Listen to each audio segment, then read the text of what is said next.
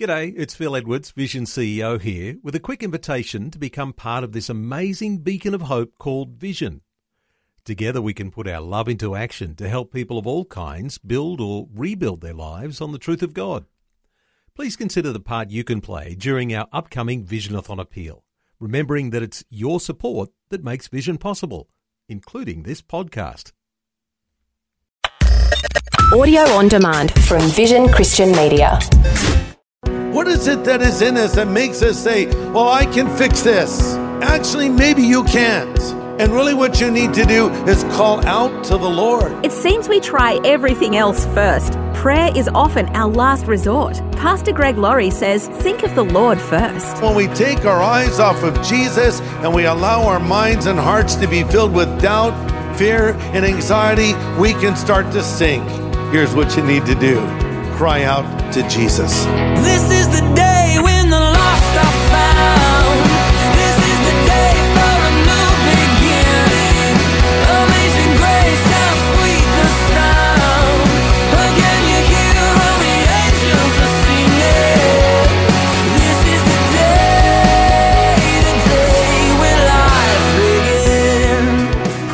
Often bring fear and worry, and fear and worry make it difficult to solve problems, and that causes more fear and worry. Many of us have been caught in a downward spiral like that, but often when we get to the end of ourselves, we get to the beginning of God. Today, on A New Beginning, Pastor Greg Laurie points out that the Lord is ready to help, but He waits for our invitation. What is it that has you backed into a corner today? Help is on the way from the book of Romans.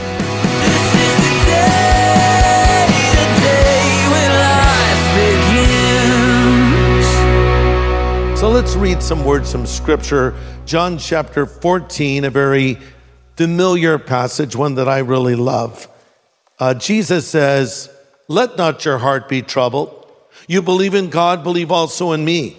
In my Father's house are many mansions. If it were not so, I would have told you, I go to prepare a place for you. And if I go and prepare a place for you, I will come again and receive you to myself. That where I am, you know, and you may be there also. And where I go, you know, and the way you know. We'll stop there. The word that Jesus uses here for troubled is a picturesque word. It means don't let your heart shudder. You ever had your heart shudder? Just really bad news, something that just was a shock to your nervous system. He says, don't let your heart shudder. One day Jesus said to his disciples, let's cross over to the other side. And they got in the boat, made their way across the Sea of Galilee, which is actually a massive freshwater lake. And uh, then a huge storm came, and the waves were beating against their little boat, but Jesus was asleep. They woke him up and said, Master, don't you care that we're perishing? And he arose and rebuked the wind and said to the sea, Peace be still. And the wind stopped and the water was calm. And Jesus turned to them and said, Why are you so afraid? Don't you have any faith? See, what they saw was Jesus had the power to stop nature's havoc if he chose to. When he said, Peace be still. And sometimes Jesus will come into the midst of your problem and say, Stop, and it stops. And other times he's just with you as you face your problem. But I look at it this way better to be in a storm with Jesus than anywhere else without him. If Jesus is on board my boat, then I'm okay. And by the way, Jesus said, let's cross over to the other side. He didn't say, let's go out to the middle of the Sea of Galilee and I'll die. If he said that, I would not have gotten on that boat. He said, let's go to the other side. He did not promise them smooth sailing, but he did promise them a safe arrival. And the same is true for us. He has not promised you smooth sailing in life, but he has promised you a safe arrival. You will get to the other side. Well, I want to look at one last story. This is also on the Sea of Galilee. This is also about Jesus out there during a storm, but this one's a little different. It was a stormy night, and the disciples were on the boat, but uh, Jesus was not on board with them on that particular occasion. And then they turned and saw Jesus walking over the tops of those waves, and that brings us to Matthew 14, verse 27. Uh, if you haven't turned there yet, look at that. Matthew 14. Immediately Jesus spoke to them, saying, Be of good cheer. It is I, don't be afraid. Peter answered him and said, Lord, if it's you, command me to come to you on the water. Jesus said, Come. And when Peter had come down out of the boat, he walked on the water. And when he saw the wind was boisterous, he was afraid. And beginning to sink, he cried out, saying, Lord, save me. We'll stop there. So, why did Peter sink? Because he was afraid. Fear makes us sink. We all know the feeling. Everything's going great. Then all of a sudden, we're gripped with anxiety and fear, and we're practically drowning in our doubts. Faith gives way to fear, trust to worry. And when faith reigns, fear has no place. But when fear reigns, faith is driven away. Why did Peter sink? Number one, because he took his eyes off of Jesus. Years ago, we were in Hawaii, and uh, Jonathan was much younger then, and he wanted to learn how to scuba dive. So I said, okay, well, let's put you through a little course. And the way it worked is they would train you for a day, and then you would go out for a dive the next day with a certified instructor. So I met the instructor and I said, Well, I'm certified too. And he says, Oh, good, you can come on the dive tomorrow. I said, Good. And so Jonathan went through his whole day of training, and the next day came, and it was kind of stormy, and all the boats were pitching out there on the water. And I was hoping they'd cancel the dive, and no, it was on still. So we all got in the boat. Now, the problem is, I had not dove for quite a long time, and I was a little rusty, and I'm getting the equipment on, and you've got the weight belt, and you've got the regulator, and the mask, and the tanks, and uh, the fins and everything, you know, and, and, I'm, and you're sitting on a boat, and the way we were to get in is just fall backwards into the water, which is the last thing you want to do when you have a bunch of weight attached to you, right? And so I was, I was a little nervous because I was hoping I would remember everything, and I didn't like the way the water was moving around. And uh, Jonathan looked pretty scared, so I just didn't want to show him I was scared too, because I'm certified, right? I'm supposed to be, you know, cool and calm. So, uh, so we go in the water and uh, we're under a bit, and, and it's even worse there. And I look over at Jonathan, and his eyes were as big as saucers. They were huge. He's totally panicking. And he's looking over at the instructor, and the instructor says to him, Jonathan, look at me. Jonathan, look at me. And then he says to Jonathan, remember your training. And I'm looking at the instructor too, going, okay, kids. I don't know what the training was, but I'm looking at you. Are we going to live through this? Well, everything was okay. But I thought that was pretty good advice. Look at me and remember your training. So when we're looking to Jesus, we can do crazy things, wonderful things, faith filled things, seemingly impossible things. But when we take our eyes off of Jesus and we allow our minds and hearts to be filled with doubt, fear, and anxiety, we can start to sink just like Peter started to sink. But when that happens, here's what you need to do cry out to Jesus. Look at verse 30. Beginning to sink, he cried out, Lord, save me. There's nothing wrong with doing that. What is it that is in us that makes us say, well, I can, I can fix this. I can get through this. I can control this. Actually, maybe you can't. And really, what you need to do is call out to the Lord. Oh, it's a sign of weakness. I actually think it's a sign of intelligence. I think it's a sign of stupidity to think you don't need God's help. I love what Jesus said, verse 31. Immediately Jesus stretched out his hand and caught him. Peter's going down. He catches him, pulling him up, and he says, Oh, you of little faith, why did you doubt? You were on a roll. Why did you doubt? Why did you take your eyes off of me? And then he lifts them up and they walk back to the boat. Maybe you're sinking right now. You're filled with fear and anxiety and worry, and you feel defeated. Maybe you're in the grip of some addiction. You say, Oh, I can handle it. I've handled this before, and then you've fallen. You know, you've fallen off the wagon and you're back in that same state again. You never thought you'd be there again, but there you are. And you're wondering, can I ever get out of this again? I feel like I'm sinking it. It's the worst it's ever been.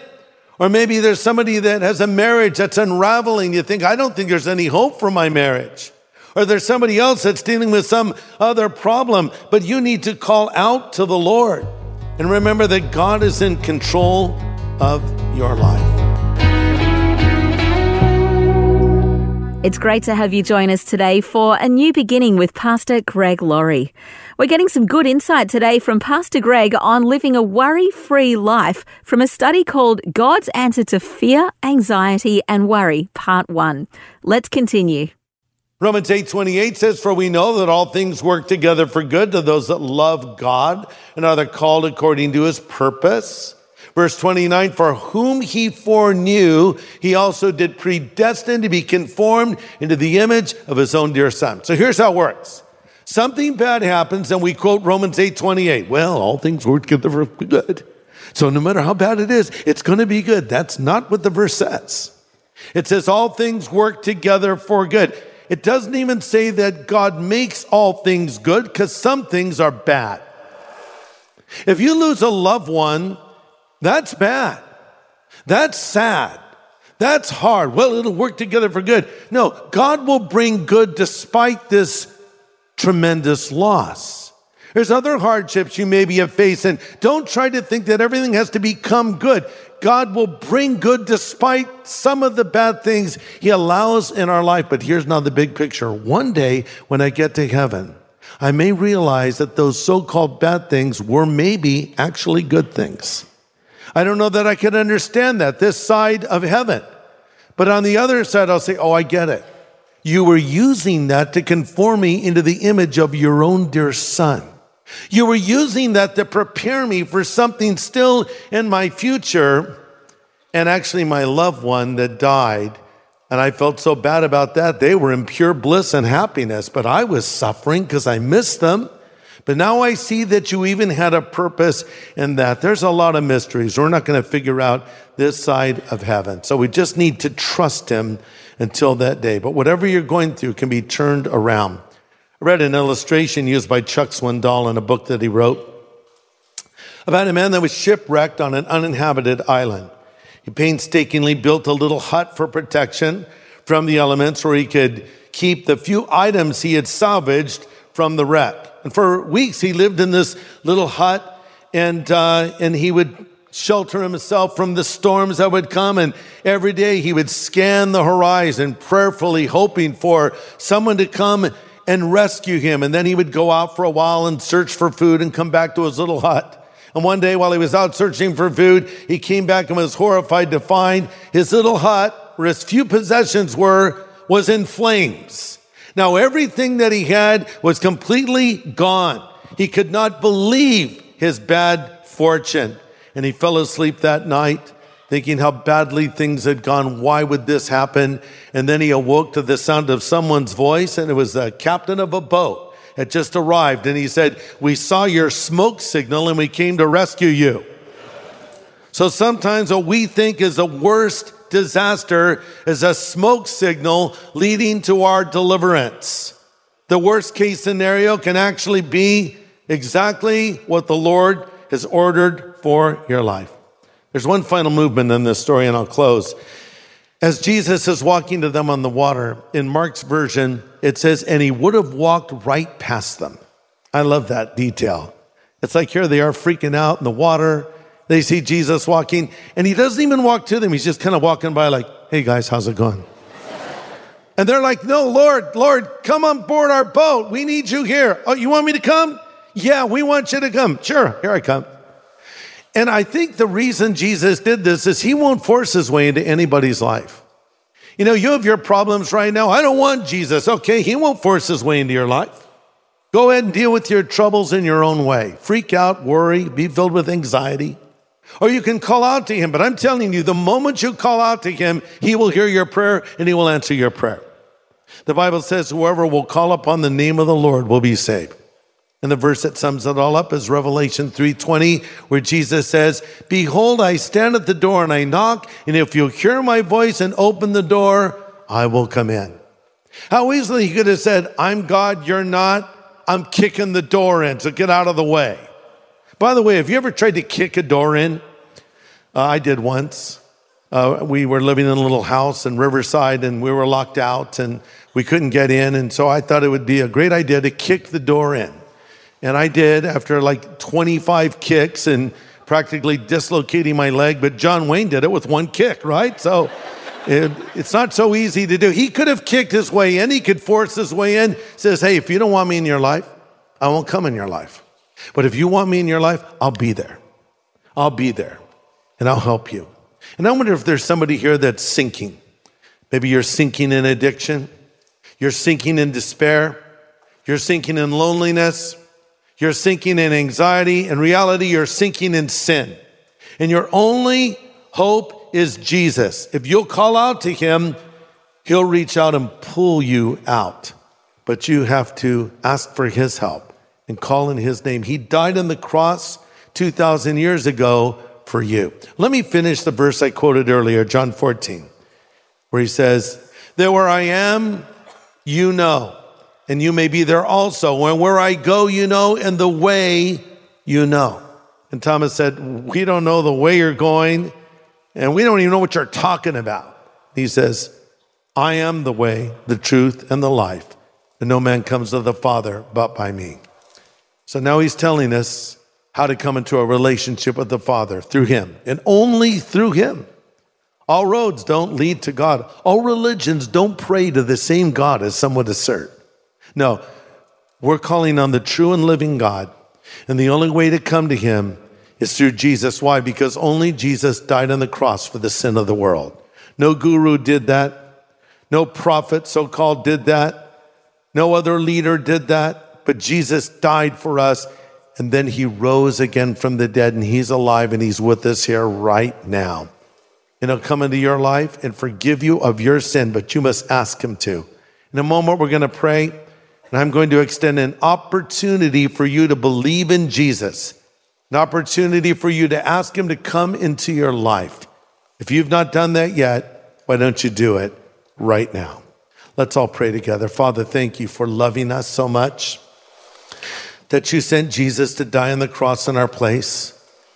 Lord Jesus, thank you for coming and laying your life down and then rising again from the dead. Thank you that you're here ready to forgive sins for those that would call on you. Help those that need you to reach out to you now. In Jesus' name I pray. Amen.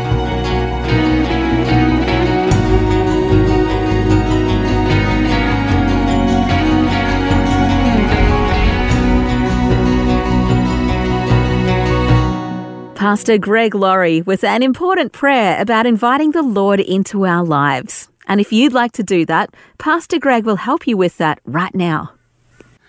How can a person know they're going to heaven? Let me say at the outset, I believe I'm going to heaven. In fact, I'll take it a step further. I know I'm going to heaven. You say, Greg, isn't that kind of arrogant? Not really. Because I know this because God has made a promise to me and I've believed that promise.